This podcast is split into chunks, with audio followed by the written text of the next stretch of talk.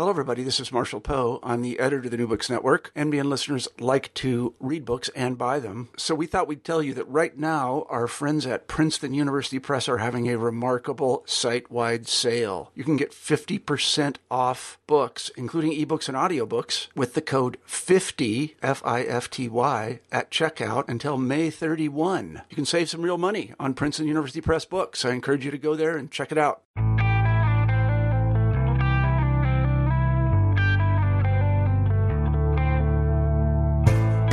Welcome to New Books and World Affairs, and this is your host, Christian Peterson. And today I'll be speaking with Greg Domber about his new book, Empowering Revolution America, Poland, and the End of the Cold War, which is put out by University of North Carolina Press.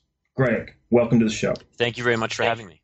It's a pleasure to have you. And before we begin, I was wondering if you could tell the audience a little bit more about your background. Sure. So I uh, I was born in 1974 and one of the first kind of major political memories I have is of, of watching the Berlin Wall fall with uh, Tom Brokaw uh, on a on a boom of some kind, uh, reporting live in in November of 1989, and um, it had an effect on me from from early on. I'd been sort of a news junkie uh, early in life, and and I was studying German at the time, and I became fascinated with with trying to understand the Cold War and really from the beginning i've been struck by the the emotional outpouring that you see when those east germans head into west berlin.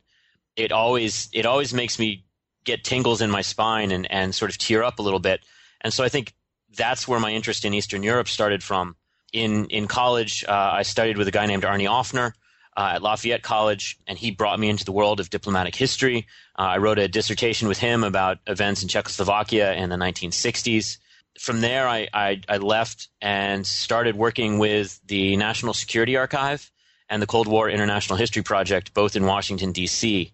And these places really shaped my my approach to studying the world. Both of them are, are sort of document fetishist kind of places, which I definitely am. And both introduced me to this idea of critical oral history, where you study the recent past uh, and of course, first you head to the archives, you get all the written records you can, but then you use those written records to sort of interrogate and interview and and extrapolate from what people will tell you in in face to face interviews. The way the Cold War Project and the National Security Archive often did it was to bring together a group of 5, 10, 15 policymakers uh, surrounding a particular issue uh, and sit with them in a conference location somewhere uh, out in the middle of nowhere uh, and and ask them questions about their experiences, but keep them honest by having this documentary record by the side and to say, you know, something like today you mentioned that um, that Jaruzelski had told you um, that martial law would be coming soon, but in the written record we see it's not mentioned until five days later.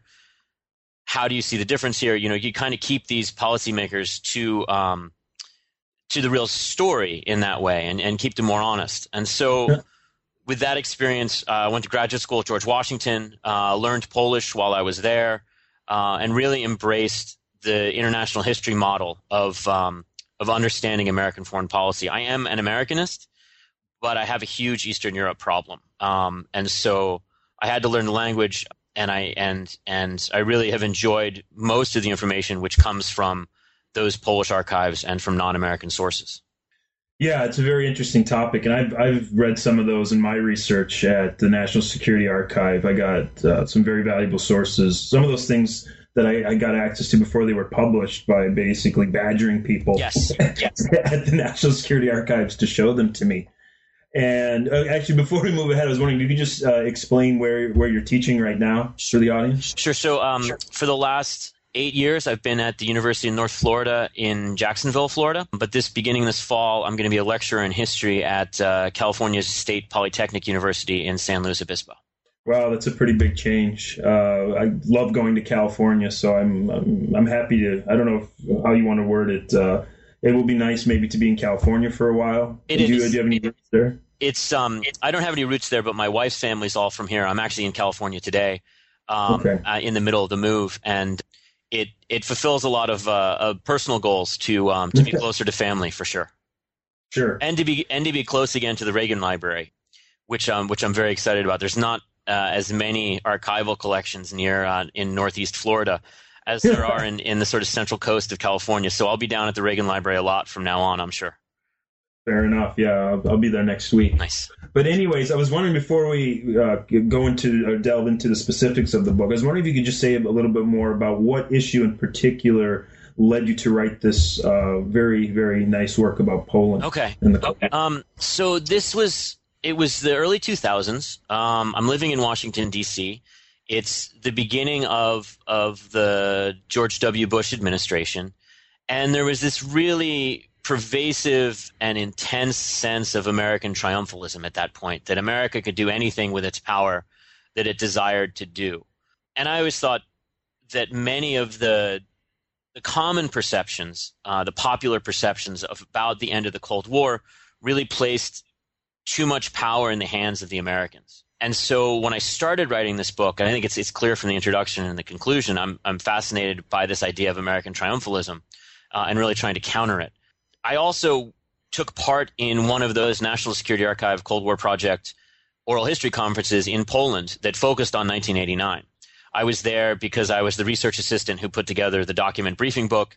Uh, and somebody backed out at the last minute, and it was pre 9 11, so you could, you know, sort of get on somebody's ticket pretty easily. And so I went to Poland and I got to meet some of the Polish politicians that I wrote about. Uh, most importantly, I got to meet John Davis, who was the American charge d'affaires from 1983, uh, and then the American ambassador from 1987 to Poland.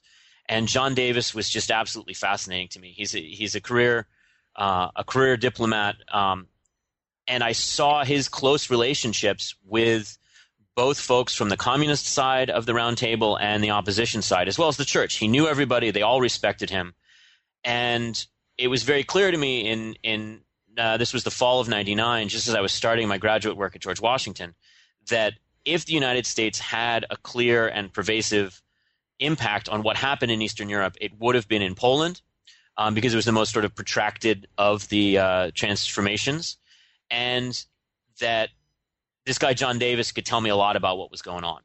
My first project in graduate school was an interview, oral history interview with him uh, that I wrote for Jim Hershberg, who became my advisor, um, and who um, many of Cold War scholars will know out there that's how I started, um, and that's where the impetus came from to kind of understand American influences on these events in 1989, to really look at them not from just American sources, but to to take that international history approach, which I've been learning, um, and really apply it uh, with again with these interviews, um, which I completed in a slower process, but uh, but over time I got into them as well.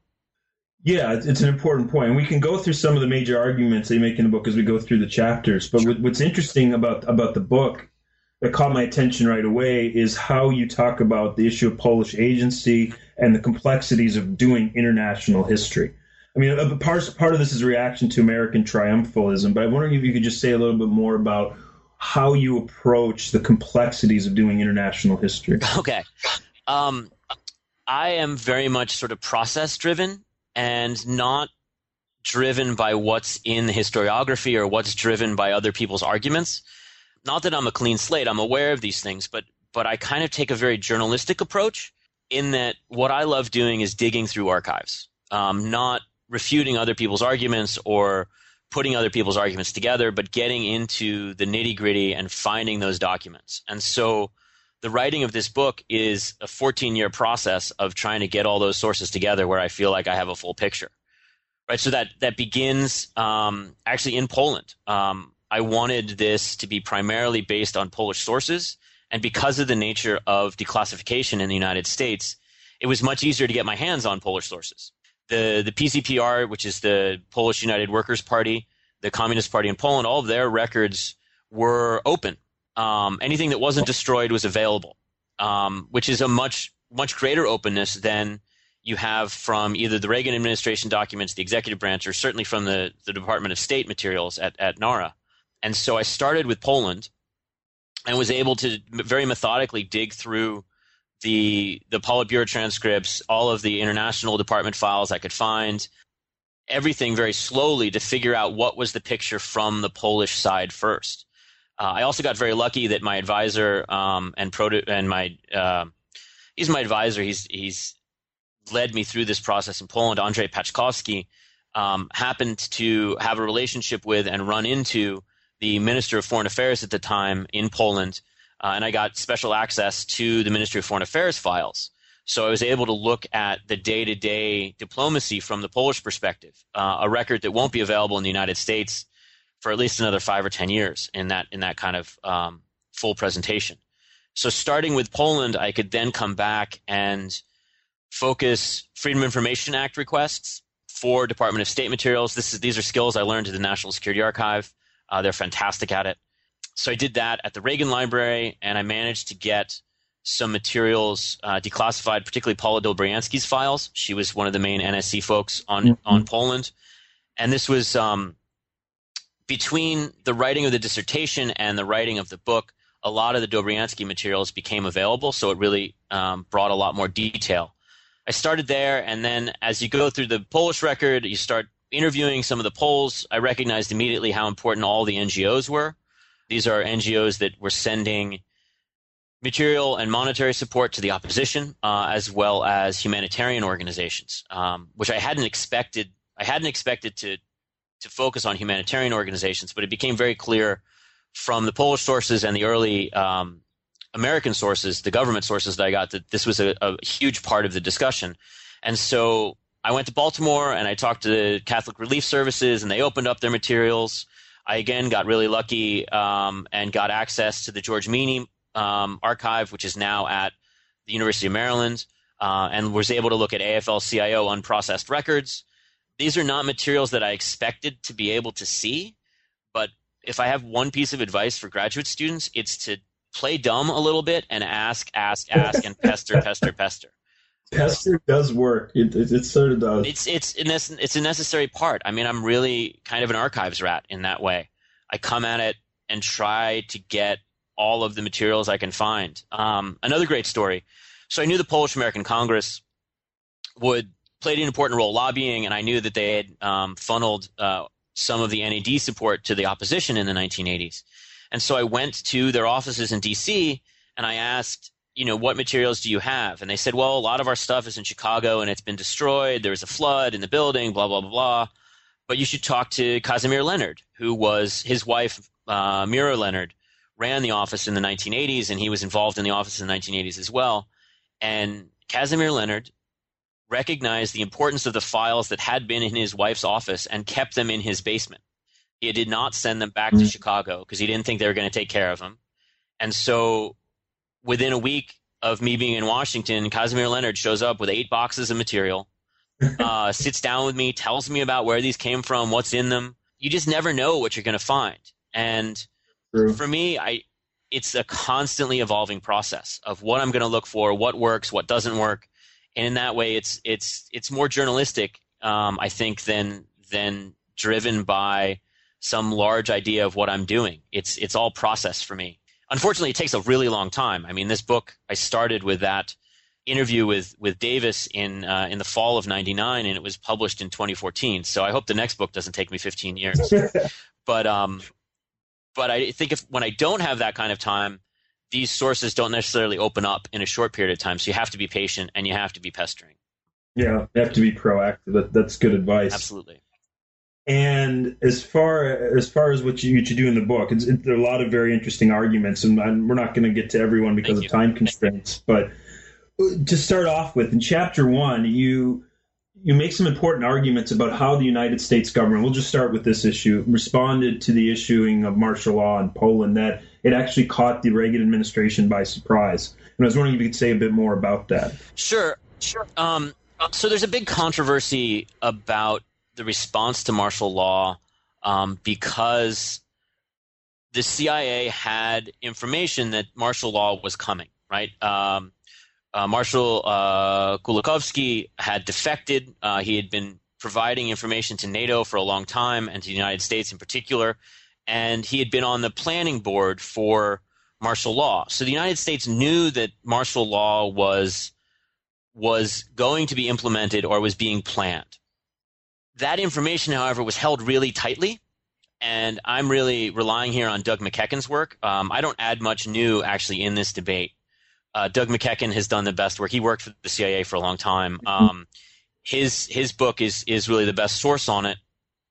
And while the United States knew the plans and knew what the plans would look for would look like uh, once martial law was implemented, the timing of it was never quite clear. Uh, Andrzej Paczkowski just came out with a new book called uh, Revolution and Counter-Revolution in Poland by uh, Rochester Press, and um, he goes into a lot of the planning and that it wasn't exactly clear when it would happen until the last few months, and uh, Kulikovsky was gone by that point. Um, and so the United States didn't know the timing, um, and there was a, a, a, fair amount of disagreement, which is a which is a theme of this book within mm. the admin, within the executive branch. Right? They the the Americans were primarily and mostly worried about a Soviet intervention in Poland. That's how they that's what they thought was going to happen. There were plans um, with NATO on how to respond to a Soviet response that had put together a year earlier, uh, in early um, in early 1981. Um, but it was much less clear what would happen if the Poles implemented martial law itself and the Soviets were not involved at all. Many people thought the Poles would start, they wouldn't be able to handle it themselves, they'd bring in the Soviets and that would bring in the Soviet invasion, right? I mean, if you're looking at East European history, you're looking at 53, 56, 68, the Soviets roll in, and that's the expectation in, in 1980, 81. There had been a series of, of very tense periods um, in 1980 and 1981 after Solidarity uh, is created, where it did look like the Soviets were going to intervene. Everyone's really focused on a Soviet intervention, and so I think the possibility of uh, a Polish implementation of martial law was was uh, underreported. We'll never we will not we'll never know. We won't know exactly what happened with those with the intelligence on martial law until the CIA declassifies everything. Uh, Mark Kramer has done some great work on it as well as MacEachin, bringing out some new information um, in what four or five years ago. But basically, the my takeaway from all this is that the Americans weren't expecting the Poles to implement martial law. They're expecting it to look very different. And so when it happened and it didn't explode and it was successful, uh, that really surprised the United States. I mean, this was a long burning crisis from August 1980 to December 1981. And December 1981 looked a little bit more like a lull than a peak. And so they knew martial law could be coming but they didn't know when, and it didn't look like it was going to happen in early December unless you were in that very small group of five or ten Poles that knew exactly when it was going to happen and what their exact planning for timing was. And again, if you're if you're interested in that topic, I would talk to look at Kramer's work, MacEachin's work, and uh, Andrzej Paczkowski's newest book on martial law, which is quite good. Yeah, I need to check out that that new book. I'm glad you mentioned it. And spe- speaking of the issue of surprise, the the Reagan administration, you know, does its penalties on Poland and by extension the, the Soviets for, for martial law. And some people thought, you know, they should have been harsher. But what I also found interesting is how much surprise and really anger the Polish government had that the U.S. responded like it did. You have some good quotes uh, by, by, by the Polish president, uh, whose name I can never pronounce right. Jaruzelski. I can see his face perfectly. He looks like Menachem Begin, kind of. Sure. Um, but yeah, I mean, he just could not understand how the Americans acted this way. I was wondering if you could say a little bit more sure. about that. I, I think that's that's a more important finding in my book that I think I do add to the historiography at this point. The Poles had been getting conflicting uh, conflicting messages. There are business leaders in the United States who have loaned a lot of money to Poland who want the Polish economy to stabilize so that they can get their money back. Right? So you have business interests saying you've got to control your situation, you've got to get the economy working again. That's what we care about. There is a Polish Prime Minister, uh, Majewski, who visits in November of 1981, so a month before martial law. This is after Kulikovsky has been has has left Warsaw, and everybody knows where he is. Right? They know he's defected to the West, uh, and they know that he is the leak that had been giving up their martial law information. So Jaruzelski is expecting that at this prime minister visit, when George Bush meets with him, if the Americans are worried about martial law, they will tell him that you should not impose martial law. In the briefing materials uh, that from the Department of State, um, Bush that is mentioned as a possibility, but Bush doesn't emphasize Polish martial law. He instead emphasizes the American line that they want to help the Poles continue to progress. They want to help them get through the situation, which means they want to continue to work on some kind of national reconciliation between this solidarity trade union and the government. Right? So he's showing sort of the softer side of American America's approach, which he does throughout his career, which I think is fascinating. We can talk about that more. And so Jaruzelski is looking for these signals that they're going to get upset. Uh, I think it, East Europeans are often confused too, not East Europeans. Um, autocratic societies are often confused by the multitude of voices that come out of Congress, that come out of the executive branch, that come out of business, right? That, that don't mm-hmm. give clear signals and give very mixed signals. In, in an autocratic society, you sort of listen to one voice and that's what matters. But because it was, excuse me, much more nuanced uh, and much less clear what the American reaction would be, Jaruzelski assumed that that there would be a slap on the wrist, um, but then they would go back to life as it had been prior to Solidarity um, coming together in, in August of 1980. Yeah, that's it's it's important, and it's an it's an interesting point. Uh, it made me think a lot about uh, how where this fit into international history and the reaction of a lot of different countries. And you also you explained quite a bit about the U.S. disagreements with West Germany sure. over over how to respond. But what also what else I think is interesting about this time period is the multi-layered approach you take to the book is how I mean, you get to the government, you get to the United States, you also bring in the role of non-governmental organizations and actually how solidarity functioned in the wake of martial law. I was wondering if you'd say more about the view from Poland as well as the international angle of, of NGOs. Sure. So, sure. Um, solidarity, the trade union itself, had been getting support from American trade unions um, from shortly after its uh, its creation. Uh, they had asked for sort of logistical support, um, printing materials, uh, faxes were actually very important. Uh, and the AFL-CIO was able to provide these what we might consider mundane, but were very important pieces of technology if you're going to run any kind of information agency, right? Which is what Solidarity was trying to do in part.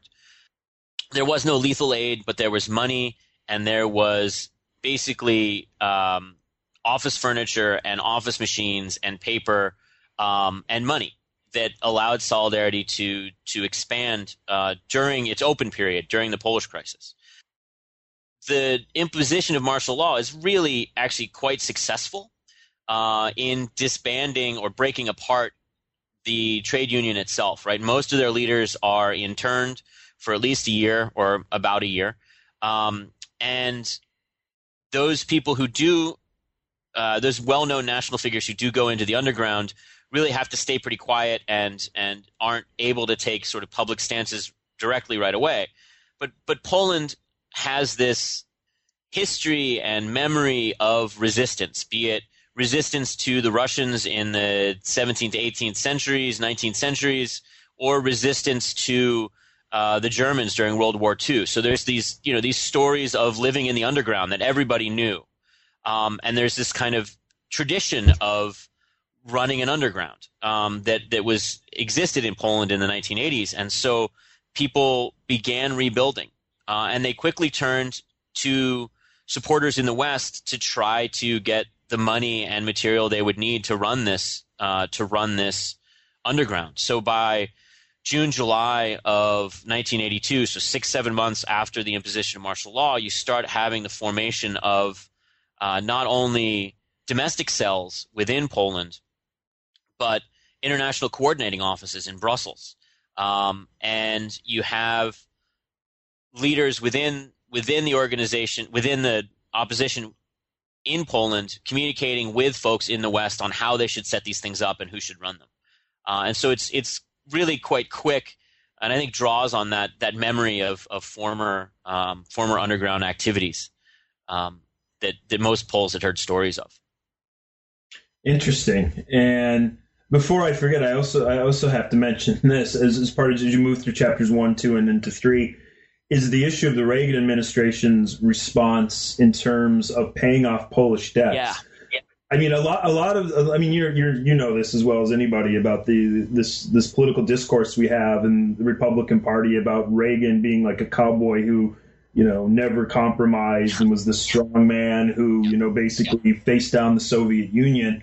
But I mean, you're among many authors that point out some of the problems with that view. I was wondering if you could say a little more about that. Sure. No. So sure. Reagan in Poland is very pragmatic. Um, I think in part because after the middle of 82 and the end of 82, it's no longer sort of a, a top shelf issue. So by 83, 84, certainly uh, he's still in on big NSC decisions, but it's not maintaining much of his interest. Not, I don't want to say that. That's unfair. Um, it is not the highest priority of the administration. Mm-hmm. And so in the debates, um, you see less and less of the president's um, fingerprints and more and more of the Department of State, um, particularly George Shultz. Once he comes in, he becomes a very strong advocate for this pragmatic step by step approach. Um, and I think really it's it's the transition from from Haig to Shultz where you see the pragmatic side of Reagan, which doesn't get as much attention in the hagiography about him, um, where that takes takes the lead uh, under Shultz. Um, he is a businessman. Shultz is a businessman. He talks about gardening in Eastern Europe, looking at this as a long term process of change. And that's certainly the case in Poland.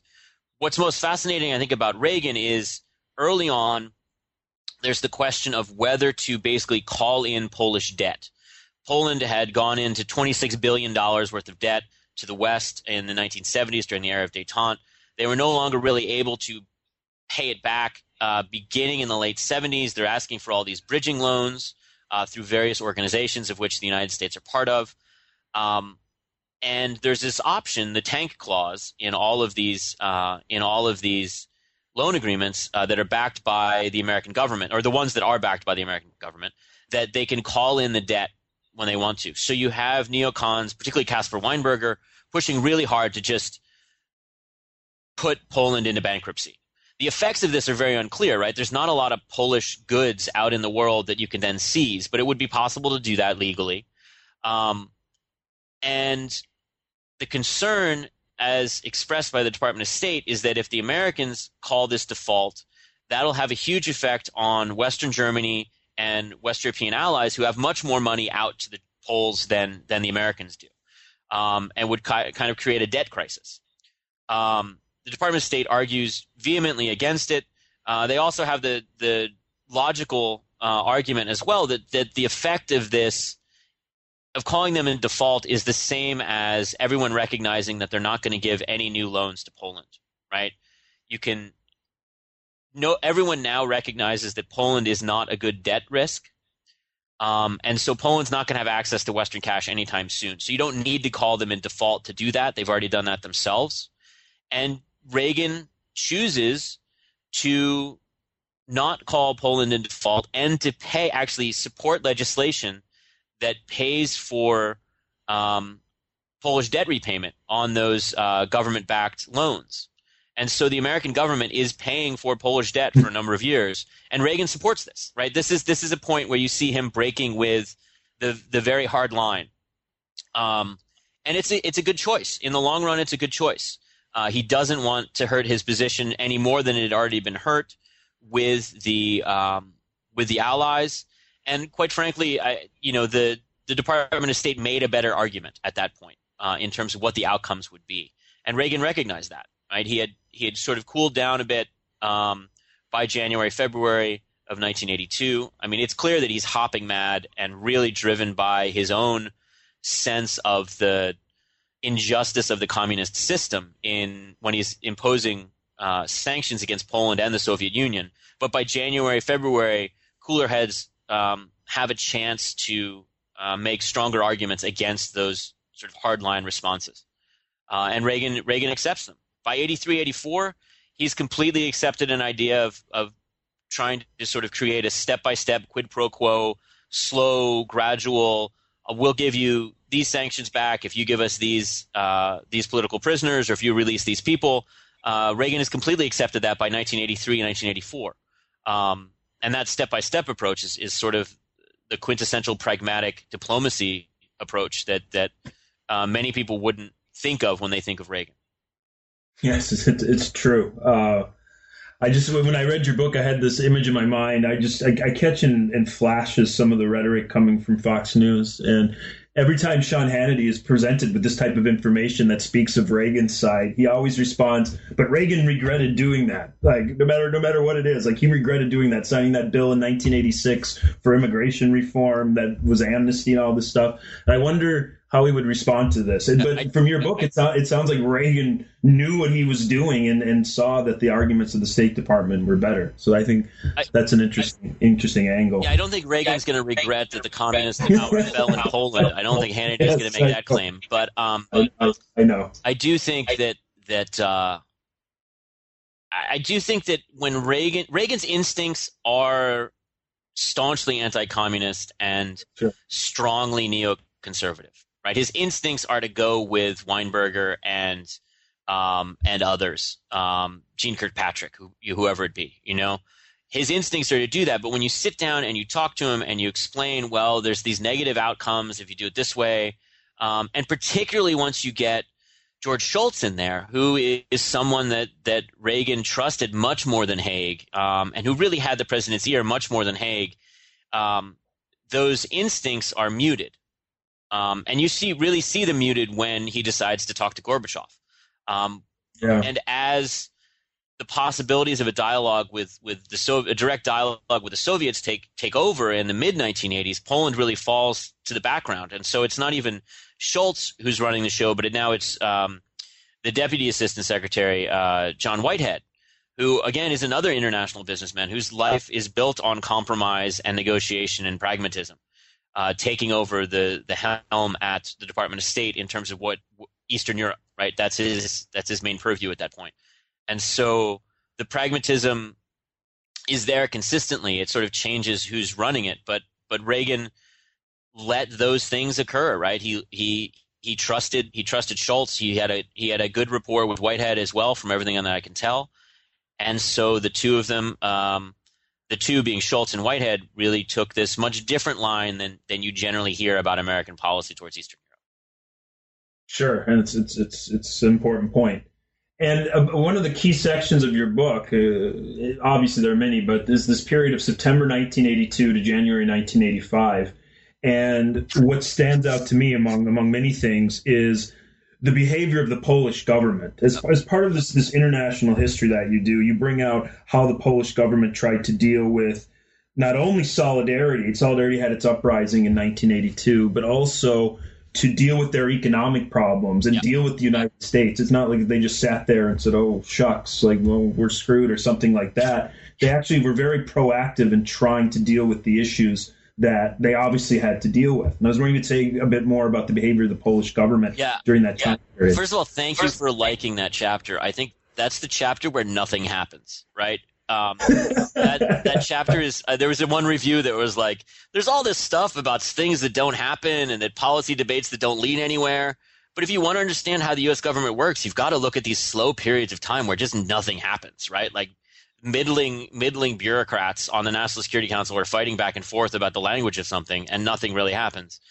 Um, and so I, I wanted. I mean, I, I think that section of the book is most exciting in terms of how the underground is rebuilding itself and how the National Endowment for Democracy is beginning to to support importantly this this underground.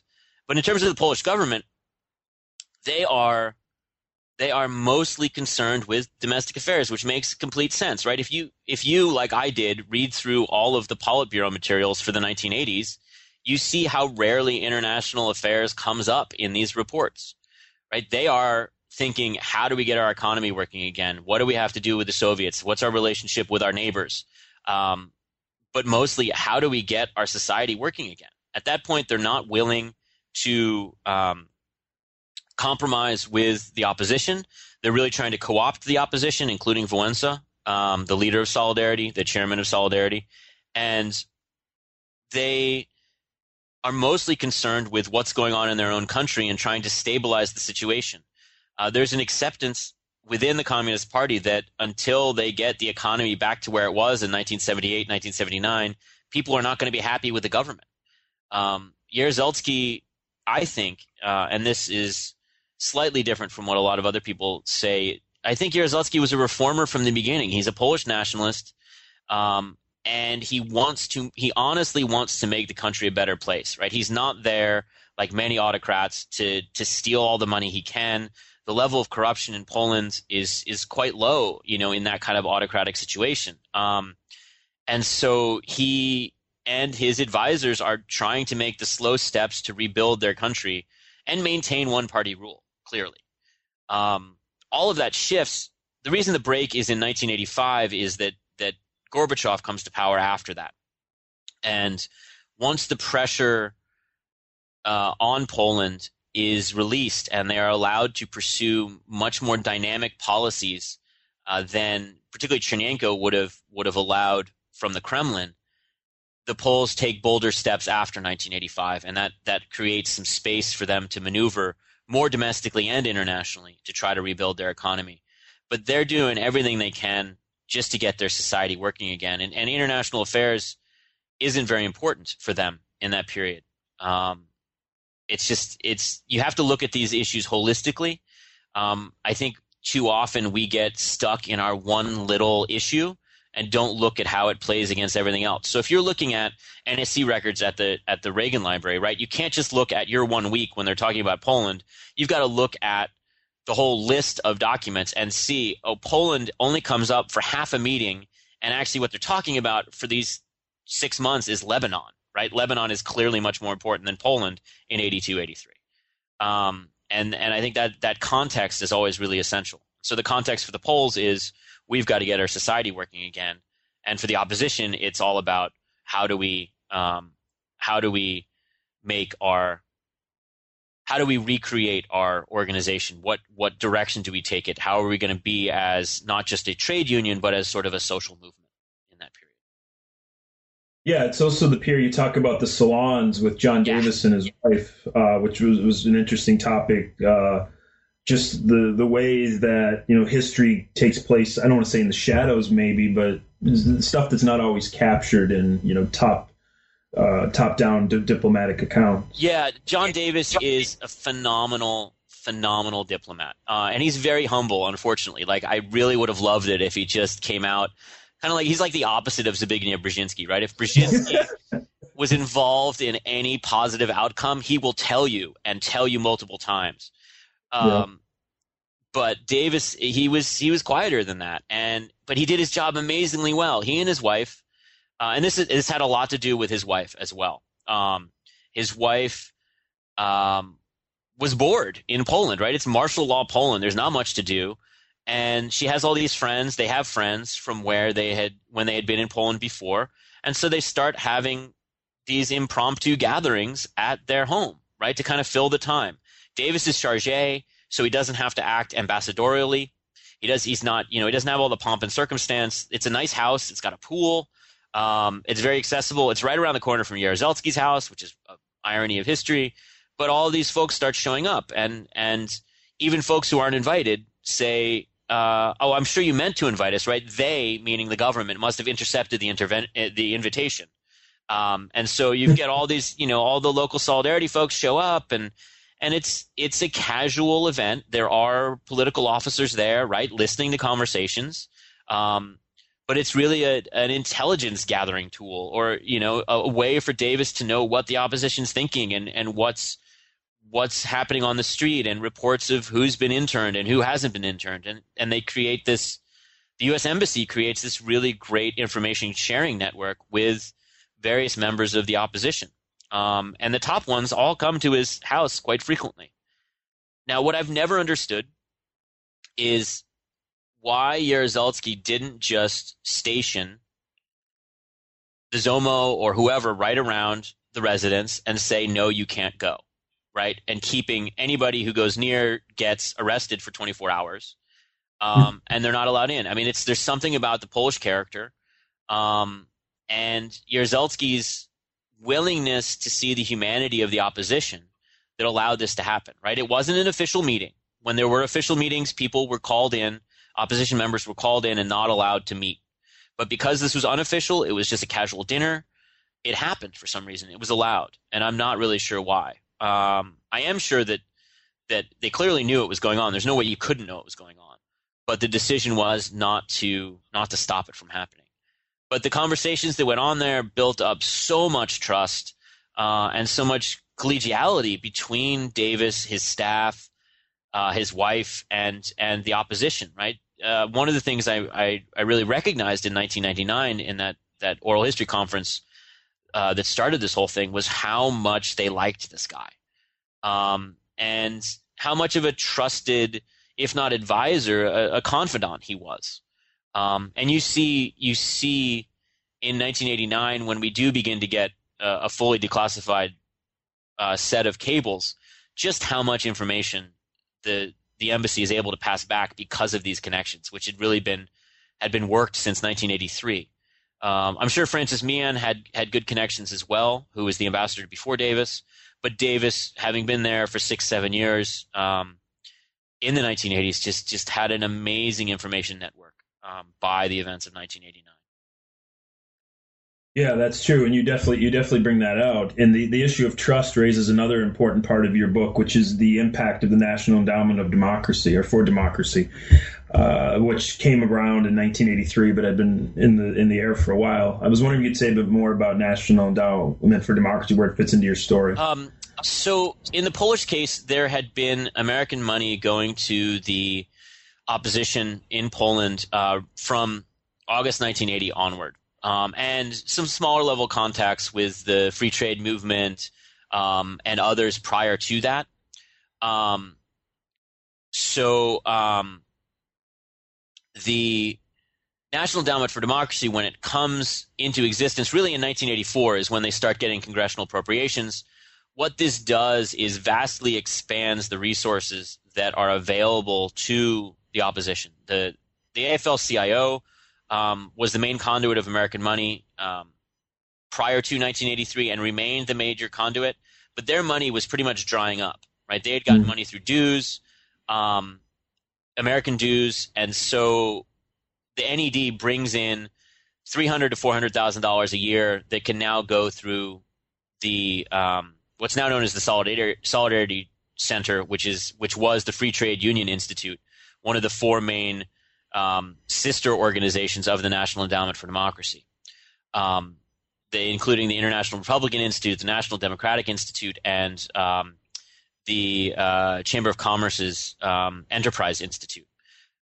In Poland, most of the money goes through the AFL-CIO, so they get a huge pot of money. But you also see smaller groups that had existed um, after the imposition of martial law, uh, particularly the Committee in Support of Solidarity, um, which becomes the Institute for Democracy in Eastern Europe, uh, as well as other groups in Western Europe uh, focused on artistic endeavors, intellectual endeavors, beginning to get into this big pot of money.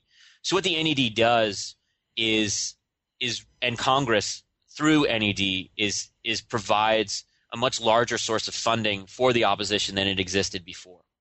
Um, I mean, it's still minuscule compared to what you spend on defense in the 1980s. You know, it's I make a broader argument about sort of the cost effectiveness. I think of this funding, which is which is quite good. Um, over you know, I, I my accounting is that over the course of 1984, basically to 1989, it's a little under 10 million dollars of NED funding that go to Poland, um, which I think are 10 million dollars very well spent. There is the big question of whether the CIA, how much money the CIA spent, and what conduits it did spend it through. Um, I tend to think that that the secretive but slightly more open NED channels were just as important, uh, if not more important, than what the CIA did. But we won't know until until the Center for Security uh, Studies um, declassifies some of that information and gets that out. I know people are interested in having it out there, and so I'd like to see it. Um, but it's at this point, it's not clear what, in addition to NED money, made it into Poland. Um, it is clear that there are you know West European sources uh, the French trade unions, which are not getting a lot of good press right now, uh, but in, in 1980, 81, they gave a huge amount of money that really kept uh, the international organization, um, the, the coordinating office abroad in Brussels, the Solidarity office abroad in Brussels.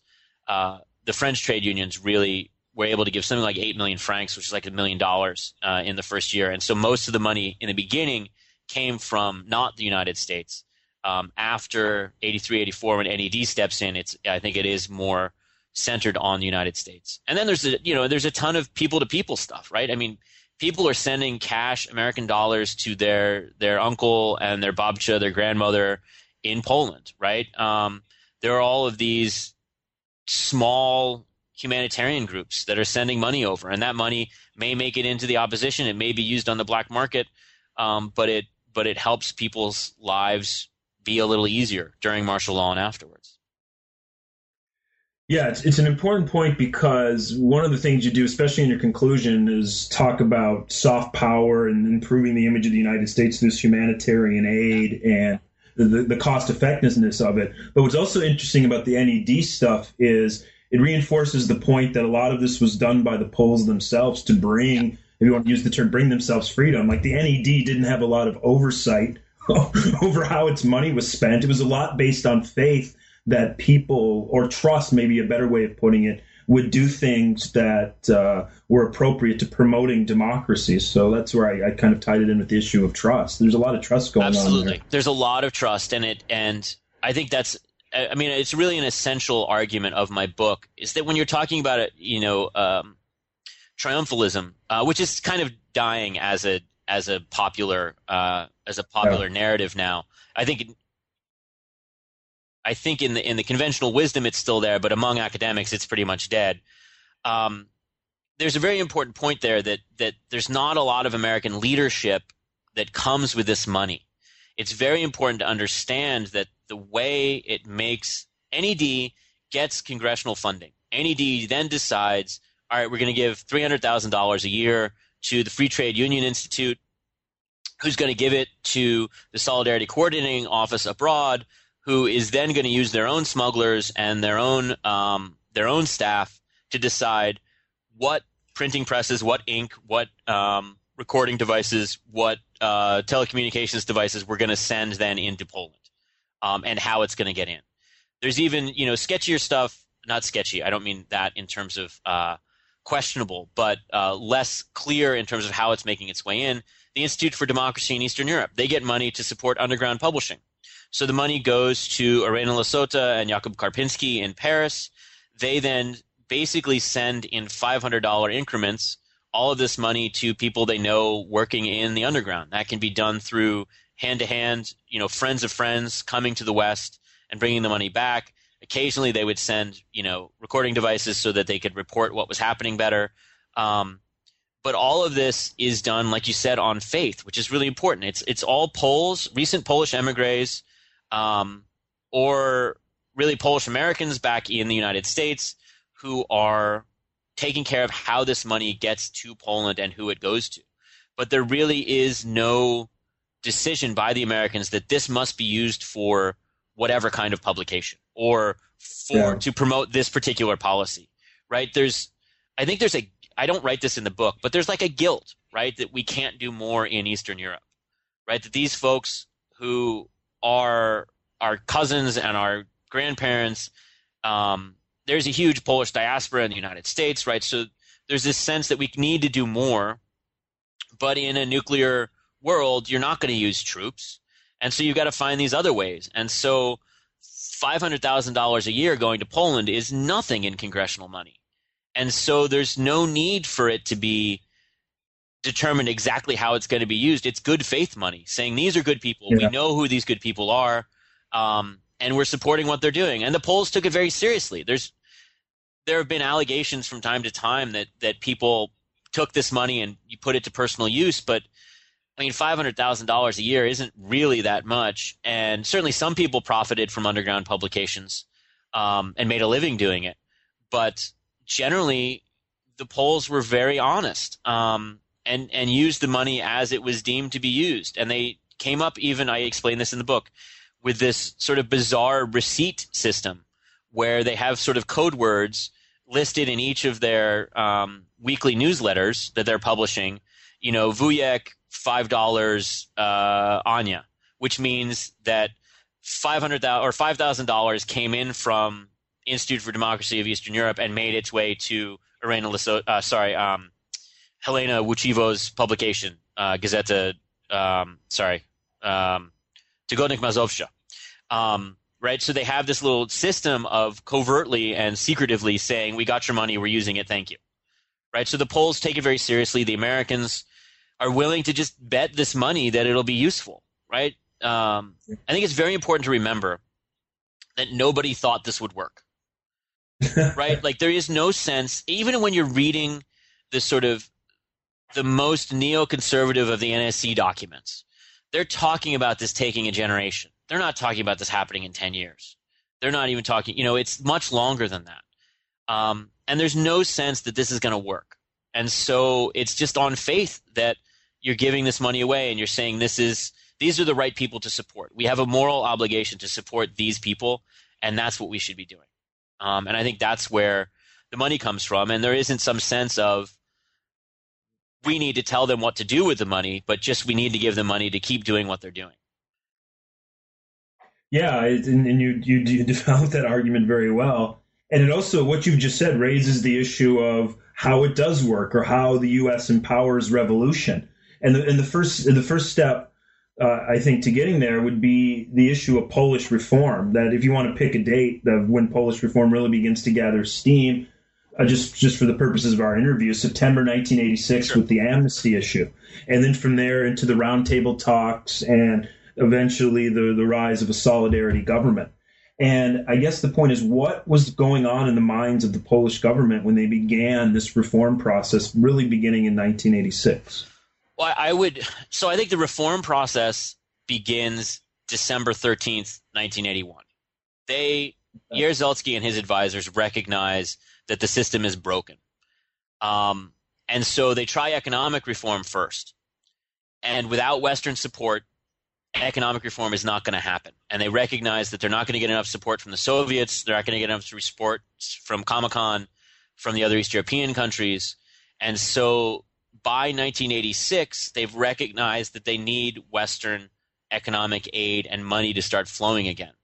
And the reason you have that amnesty in 1986 is that all of the West European countries, uh, all the main West European countries, and the Americans have all said, we are not going to give you new economic aid unless you start respecting human rights of these activists. And that's why you have this final amnesty. But there's a series of amnesties before that yeah. where the Polish government is trying to sort of balance their desires for control against their desire for legitimacy with the with their own public. Um, but the final one in 1986, and it's final because no one is interned for long periods of time after that. People are still rounded up occasionally and held for 48 hours or maybe a couple weeks or charged officially, but not these sort of vague internments that had existed. And really, what you're seeing in 1986 in terms of the acceleration of the political reform is um, the greater flexibility the Poles have to pursue their own solutions because Gorbachev is in power in the Soviet Union. Right? It's not Gorbachev doesn't tell the Poles what to do, but he does say it's okay what you're doing, you can go faster. And the two of Jaruzelski and Gorbachev really are simpatico in this, and and they have a close relationship that I wish I could have explored more in in the book. I didn't uh, have access to Russian sources, and so I didn't do a very good job with that. But it's very clear that that the Soviets, Gorbachev trusted Jaruzelski and saw as uh, Cherny- uh, sorry as uh, Chernyayev, um, one of Gorbachev's close foreign policy advisors, said he saw Poland as a laboratory for political change and political reform in yeah. the Soviet Union. Um, and so the acceleration and the sort of the increase of a willingness to accept an active opposition after 1986 um, is a reflection of Gorbachev's willingness to do that in his own country and his statements that yes, you can do it. You can you can have a different political system in your own country, right? Uh, the predecessors had not allowed that kind of change from the Kremlin but Gorbachev was. And I think that's why you see the acceleration in 85, 86 um, of a willingness to allow greater political plural. It's not really pluralism, but it's a step towards pluralism and, and, a vocal opposition in 1986 um, in Poland. Yeah, and you, you talk a lot about the Reagan administration and the Bush administration's response, as well as congressional support, the the various uh, things that Congress did. Uh, we also talk about the Allied response as well, how Allied pressure really factored into Poland's decision. But I guess at the end of the day, when, when, when we look at how, how these changes changes happen, would you say how would you evaluate the, the behavior of the Americans during this time period?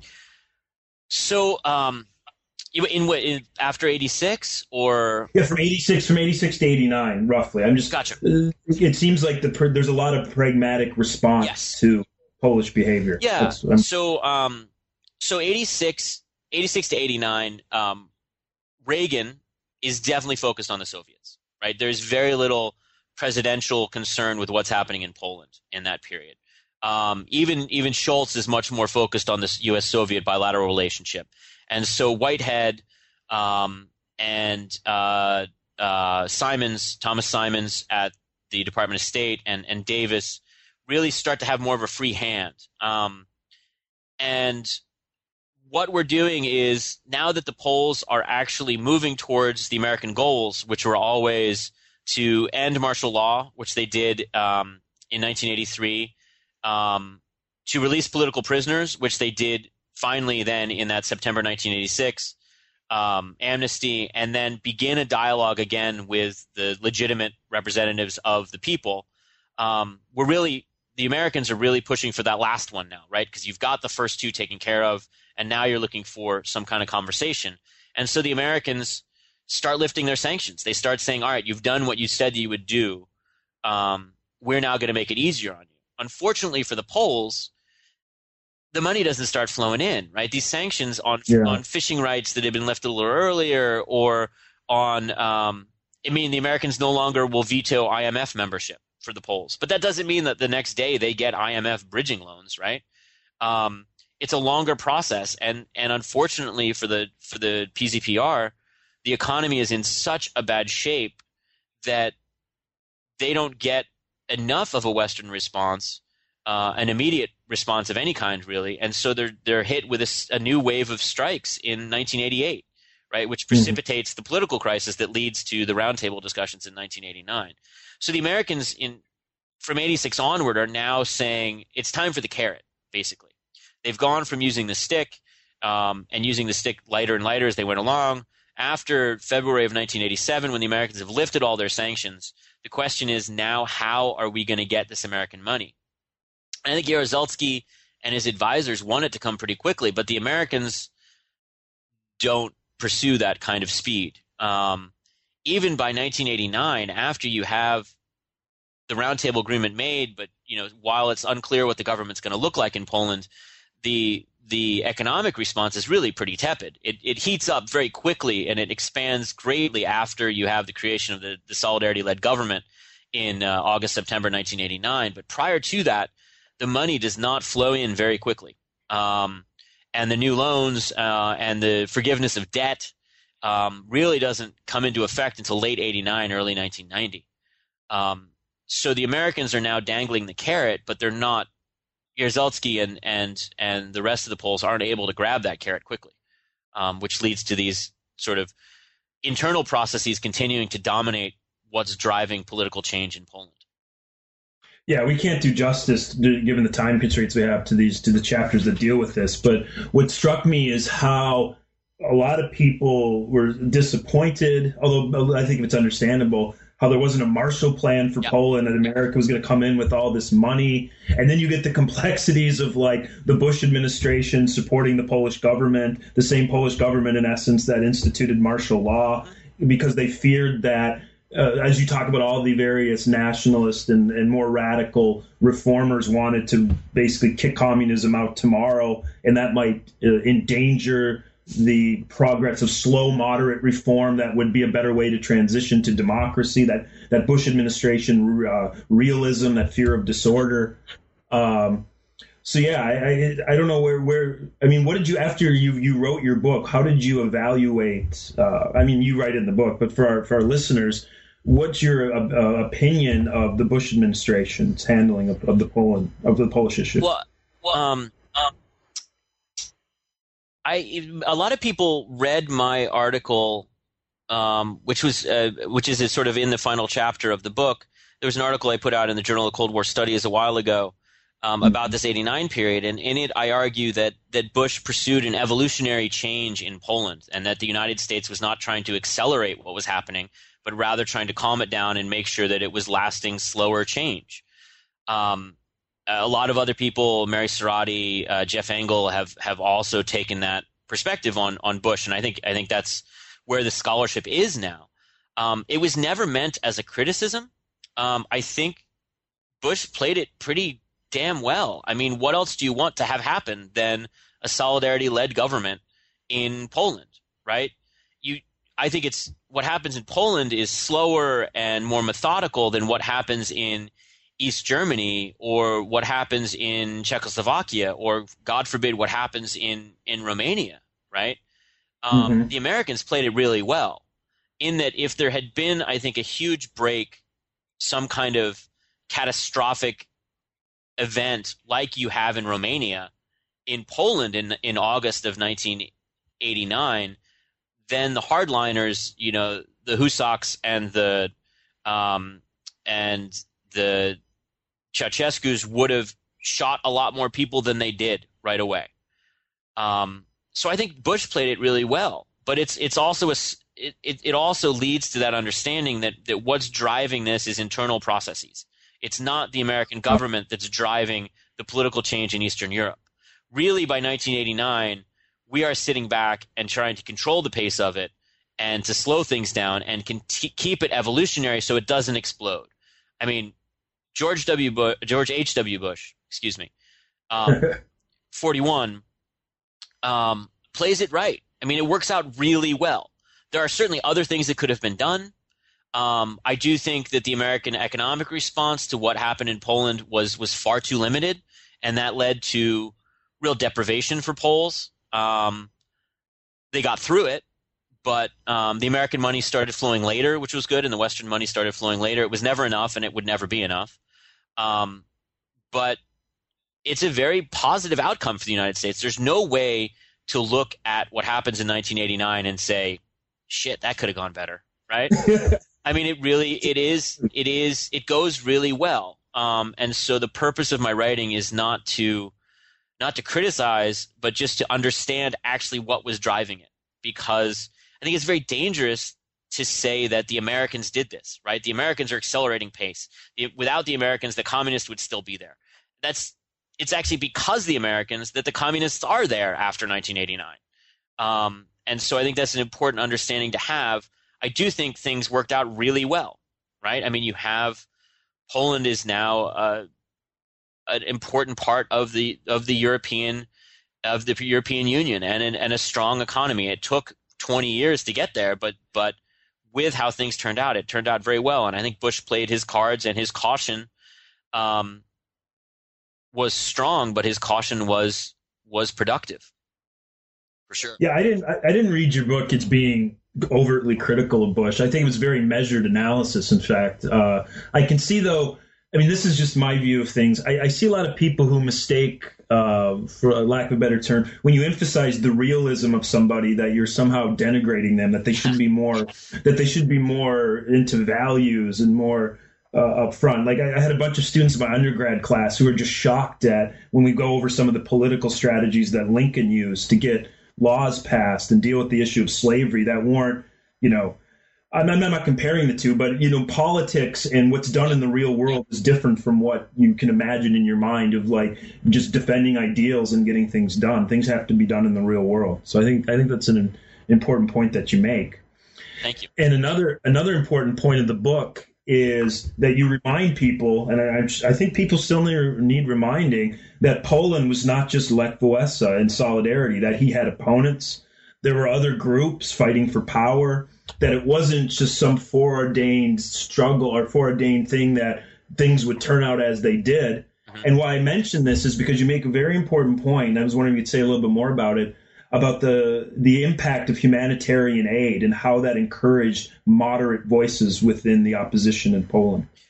Um, um this is something that, that that that was a real difference between my dissertation and the final book. Um, it was after I finished the dissertation that I really began to appreciate how contentious the the underground was within Poland, and that there really were other important voices there who could have taken the lead, and that in the West we saw solidarity. Solidarity meant the opposition, and Wałęsa meant the opposition, right? He spoke for everybody. That's how we saw yeah. it in the West. He was the one face that that if you grew up in the 1980s, you could probably recognize. But within the opposition, the much broader opposition than just the solidarity trade union itself, um, there were a lot of dissenting voices and a lot of new groups that came up that are fascinating. Orange Alternative, which Patrick Kenney has written about, uh, is just this bizarre, wonderful countercultural carnival. Um, but it is an opposition movement, and it, it garners a lot of support from from the youth that Wałęsa doesn't have as much by the end of the 80s that he had in early in the 80s.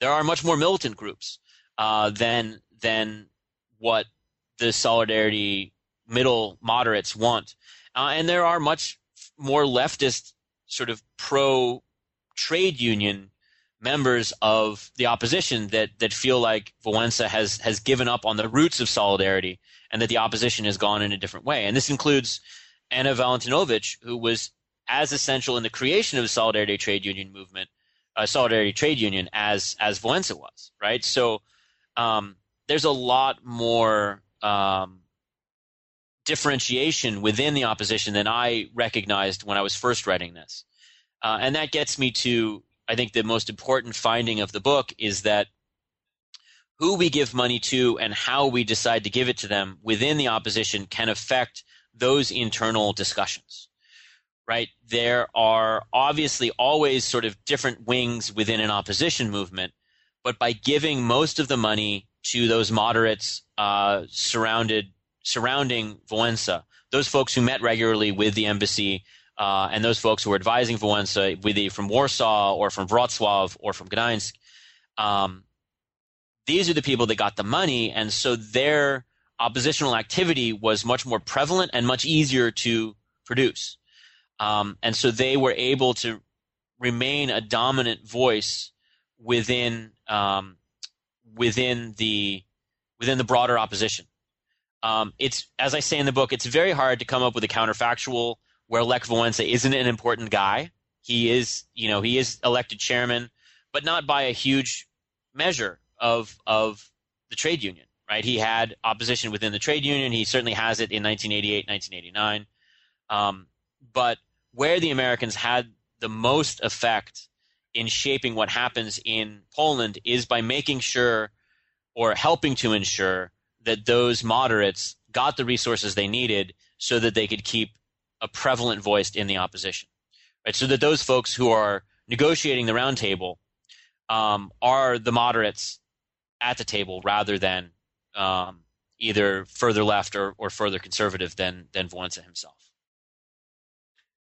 Yeah, it's it's it's it's done very well, and what it made it would made me think of, and this kind of touches on some of the research I've been doing, but it it really drives home the point that you to understand events of the magnitude, especially like the 1989 revolutions, is to look at local events, local agency, and to not just you know, you can't explain it as a function of what the Soviet Union did or the Americans did or transnational networks. So transnational history is still important, but it's I think people are moving back to more focusing, making sure you have a good local context and understanding. So for, for why I'm getting to this is at the end of the day, if someone asks you, you're sitting at a, at a coffee party and someone says, you wrote this book and how did the U.S. empower revolution? What is the short answer that you can give them? about the U.S. role in the in the fall of, of, the rise of democracy in Poland, and by extension, maybe the 1989 revolution. So I think so. I think the Americans were important cheerleaders, right? Um, one of the things Reagan did really well is voice a lot of the frustrations that everybody living under communism had. Right? They all knew communism communism was evil in Poland, but to hear the American president say communism is evil um, was this, I think, a cathartic thing. So in Poland um, if you ask somebody who ended the Cold War, they're going to tell you Pope John Paul or Ronald Reagan, right? They're not going to say Lech Wałęsa. Um, and so the American triumphalism is very popular in Poland as well. Um, but for me, what the Americans did was we acted as cheerleaders. We gave voice um, and all of that sort of psychological support for all of the suffering the Poles were doing. Right? It, it helps if you hear an RFE, um, a Radio Free Europe broadcast of a speech by Reagan talking about a desire for democracy in Eastern Europe. Right? You're like, yes, we're doing the right things. These are all good. Right? And and humanitarian yeah. aid had a lot to do with that. Right? Humanitarian aid was a way of saying we are with you in the West. We are with you in Poland. Right? We support what you're doing. We're going to help you get dresses for your wedding. We're going to send some milk and some uh, baby products so that your kids aren't hungry and they have as many diapers as they need. Um, that kind of psychological support is really important. Um, and then I think we gave money to the right people, right? We chose good people to support. Um, in the Polish case, it was very easy to figure out who that should be. They were prominent members of the opposition. Um, but but we in the United States found a core of moderates who could lead Poland through their political transformation, and we supported them. And that includes, you know, supporting the reformers with Jaruzelski in 1989. I think that was the right choice. Um, and so it's the way that we empower that revolution is through the sort of broad rhetorical support, but also then getting the money into the hands of the people we most agree with and who I think had had the best shot at bringing a stable transformation into Poland. Good answer, and I have to raise this point. I'm, I'm sorry for taking so much of no, your no, time. I really, really, I really enjoyed talking with you. It, you don't address this issue. Uh, I mean, in, uh, what's what I'm looking for? You don't go out of your way to address this issue in the book, but from what I from what I read, you're definitely moving the pendulum back a little bit from the impact of the Helsinki effect, as we call it among diplomatic historians, that the Helsinki Accords, especially books by people like Daniel Thomas and Sarah Snyder and other people, uh, that have, have, argued about the impact of the Helsinki Accords. And you seem to, if I'm reading you correctly, emphasize that it was not perhaps as important as some people think it was. Or am I reading too much into that? Well, well, I think I, I disagree more with Powers, and uh, Sarah Snyder is a close friend and, and has certainly influenced my views on all of this. Um, I think that when you take the 30,000 foot view, um, you see the the prominence of the Helsinki Accords. But when you're looking at it locally, you see that groups like the Committee, uh, Workers' Defense Committee, KOR in Poland, these things come about because of domestic situations, not because of some kind of international event um, mm-hmm. or some kind of an international signal. What I think the Helsinki network did that was so important was really to raise Western consciousness of all of these abuses and who these people were in Eastern Europe doing what they were doing. So, right, to have all, you would not have had congressional support for the National Endowment for Democracy to support what was happening in Poland without the Helsinki and the CSCE committee in Congress. Mm-hmm. Right. And so I think the aspects of the Helsinki network that that promote um, understanding of what's happening behind East, behind the Iron Curtain um, are really essential to get the kind of political will to then push for these changes, right? And if so, if you have somebody like Nixon in office in the 1980s as opposed to Reagan, he's probably Nixon will probably and Kissinger will basically start sending money back to the Poles much earlier and not expect those human rights changes that that final amnesty to come to fruition. Right? So it is important mm-hmm. in terms of having human rights be a core issue in the West and an expectation in the West before relationships can be normalized and before the Poles can have access to Western resources again. And that's true across Western Europe. It's not just in the United States. This is this the the British, who I use some of their documents, um, but but the French and the Italians as well um, are very much focused on human rights concerns um, before they will normalize relationships fully with Poland. So I don't see I don't see the Helsinki Accords creating some kind of groundswell in Eastern Europe itself, but I do think it's very important for promoting East European perspectives and for showing the injustice of what's going on in these countries and to bring greater Western uh, support and gravitas and money to this cause, and I think that's why it's that's why it's most important. Yeah, I, I, can see that argument. That's those, you raise an interesting point. That counterfactual is interesting too. But the arguments I think can be seen as complementary. If the sure. way the way you sure. the way you put it there, I, I think is is well done and uh, interesting. Yeah, I would certainly yeah. see myself as complementary to Sarah Snyder's work. Um, there's not a lot we disagree on.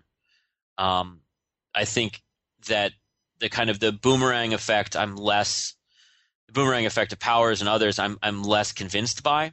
Um, sure because as I try to show in the book, right, the the moral leadership is really coming from Eastern Europe. I mean, these are the folks who are suffering through it. When Americans go, uh, when Whitehead goes and visits with Walesa, it's not like Walesa's really excited to meet with the Deputy Assistant Secretary of State, right? it's that Whitehead has all of this solidarity propaganda in his office, um, and he and he, and Walesa is the hero to him, right? It's the same thing when George Bush goes. Um, everybody's happy to see a vice president. Um, when George Bush goes in 1987, right, it's a big deal for a vice president to visit your country and go hang out with the biggest opposition figure in the country. But again, even for Bush, it's about meeting these heroes, these Polish heroes. And so when I think the the causality that I'm looking at is more east to west than the other way around, um, in terms of the the effects of human rights discourse. Yeah, and it's it's interesting because if you read, I mean, you have read. I don't even know why I'm saying it like that, but a lot of times when when when Reagan and others talked about dissidents, or they went in, in during Moscow or other yeah. other parts yeah. of it, they always went out of their way to say how they were inspired by people who were taking the you know the repression on the ground. Yeah, like yeah. George Shultz's uh, autobiography talks about you know, he just could not get over the strength and fortitude of the refuseniks he yeah. worked on be- behalf of in the Soviet Union. Like these little, I mean, I think it's uh, Ida Nudel, I think, is one of them we talked about in particular. Just this little, frail, old Jewish woman facing down the Soviet state just inspired him to keep going. So I think that is an important point to keep in mind that, that comes through in your book. But um, but anyways, not to belabor the point, I've taken up tons of your time today and I, I, I, thank you for speaking with me. But before we go, I was wondering if you could just tell the listeners what research plans you might have for the future. Yeah, uh, thank you. Um, so part of one of my uh, one of the outcomes of this book was a recognition that the connections between the United States and the what I might call the opposition networks um, in Poland didn't start in 1980. They go back to the beginning of the Cold War. And so I've kind of become fascinated because of some things Davis told to me, um, and because of some vague literature out there about the effects of uh, East-West academic and professional exchanges between the United States and Eastern Europe. Um, and so what I'm doing now is is studying those exchanges, things like uh, the Fulbright Exchange, of course, okay. but also uh, private foundations. The Ford Foundation had um, a significant exchange program with Poland and Czechoslovakia, uh, Czechoslovakia and Hungary. I'm looking at all three countries now. I'm sort of expanding geographically.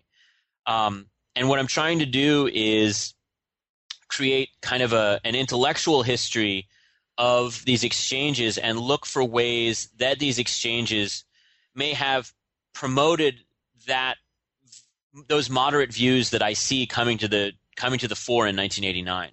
And so the the vague hypothesis of the current study is that by bringing both Communist Party members and um, East European intellectuals to the United States and sending Americans there, um, it created a, a, view of the West um, and created a, an understanding of how a moderate view of how their societies could be transformed. Uh, and so what I'm looking for is direct and indirect connections between members of those roundtable negotiations, which occurred in Czechoslovakia, Hungary, and Poland, with these exchange programs, um, and trying to understand through traditional historical writing um, how the programs changed over time, what people's experiences were like on these programs, um, and to make a connection with the with the political events of 1989, 1990 in those three countries.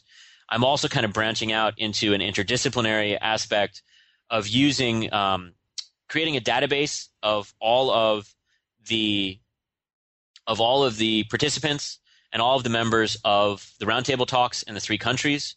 Uh, so the participants of the exchanges and all of the folks that took part in the roundtables in Hungary, Poland, and Czechoslovakia, and using social network analysis to then see if there's a quantifiable way to show that these exchanges had some kind of effect um, on the political decisions in, in Poland, Hungary, and Czechoslovakia. There's lots of anecdotal information out there um, about, like Bronisław Geremek, who is a key member of the opposition uh, in Poland, went to and worked at uh, the Woodrow Wilson Center uh, in 77, 78. And he really was slightly political before that, but after his time in the United States was um, very much driven to change his country. Uh, another key reformer on the communist side of things, uh, Mieczysław Rakowski, who was one of Jaruzelski's close advisors and the final um, general secretary of the Communist Party in Poland, he had come to the United States multiple times on these six or eight or longer week visits um, as a journalist. And so he had a very good understanding of what the West looked like and what the United States looked like. And so my hypothesis is that, that the exposure to these Western ideas created a, a moderate core in both the opposition and in the um, and in the communist powers that that could come to this moderate decision making process that we see in 1989. Whether that's actually the case or not, I don't know. Um, I'm very much still in the weeds. I'm still bu- building the the social network analysis database. Um, it is a, chronologically a much longer study than I've ever done before, so there's a lot more moving pieces. Um, but my process is the same. I'm sort of finding new angles and new archives that I need to go to. Um, hopefully, it won't take me another 15 years, but um, but uh, that's the direction I'm moving in now. It sounds fascinating. I, am also interested in those types of questions, things that you know, ideas about something that are hard to quantify. Yeah. Which make which make realists and poli scientists very nervous. I know. well, one of my reasons for for wanting to do this new project is uh, I spent a year on a, as a postdoc after I finished my PhD at George Washington, and um, I was surrounded. I was the only historian who's ever had that particular postdoc, um, and I was very much in the minority. Um, and uh, Steve Krasner came and listened to my talk on um, on uh, on Poland and, and my refined ideas on empowering revolution. And he's a structuralist. He's a political scientist. He looks at nuclear issues primarily, is what he's known for. Um, mm-hmm. And he sort of looked at me and said, "10 million dollars matters." I don't believe it, right? Because I'm not, because I'm not, because I'm making a, I'm making an argument that focuses on people and focuses on anecdotes. Um, it's not the the sort of the quantitative side of political science doesn't like those arguments. There are plenty of political scientists who do like my arguments and do like the approach, um, but there's a real divide in political scientists. Yeah. So I'm one of the reasons I want to try this quantifiable social network analysis is to see if I can get those people in the policy world to think differently as well. Um, I've always written. I mean, I, I went to I've been fascinated from, with politics from the beginning, uh, and I've I've written. Um, I you know I went to I went to grad school in Washington D.C. and so I've written something that I wanted policymakers to read. I don't know that they are, um, but I think I always think about not only the past but using information about the past for the present. Uh, and so I hope that that some of my audience is is thinking about how we might be better promoting uh, pluralism and uh, trans- political transformation in places like the Middle East right now, um, and how a return to really concern about human rights um, might turn the tide of autocracy that we're seeing right now. Yeah, interesting. And uh, you, you raised a fundamental point. I'll let you go, I promise. But I did an interview with a guy named John Bew who wrote a book called Realpolitik. And one of the suggestions he had about his book was how much policymakers, you, you raised the issue uh, right now, how much policymakers would benefit by putting down specialized international relations theory studies and reading the literature about a country oh, to get a feel to get a feel for how the people act and think would be so much beneficial, but no one does it. Yeah. Just imploring people to read poetry would, would, would help them a lot more because people don't think like rational machines all the time. Absolutely. I mean, my wife, my wife translates uh, Polish poetry into English, and um, that a cultural awareness of this place um, makes a lot of sense. One of the best things you can read to understand the Polish opposition in the 1980s is um, Tadeusz Konwicki, um, who has uh, two books, The Minor Apocalypse and The Polish Complex, which are written in the late 70s and early 80s and are absolutely fantastic to understand what the mindset of Poles was like then. Um, and so I think that area studies approach, which I've definitely taken, um, is is essential to the kind of in depth, real nitty gritty understanding of the strains of causality that that lead to these outcomes, whether or not they're related to what the Americans were actually up to. True. Uh, I, I've taken enough of your time, Greg. I want to once again thank you for speaking with me about your book. Uh, for our listeners out there, this is a very readable book that will have a lot of good information for the general reader. It will work well in undergraduate classrooms. It's a very, very appealing book if you're teaching graduate seminars on the Cold War or U.S. foreign policy in general.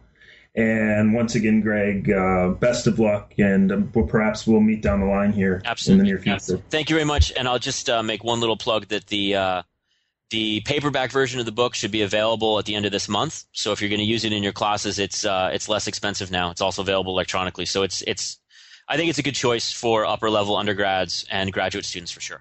Thank you very much for all all the time you spent uh, interviewing me. It's my pleasure. Take care.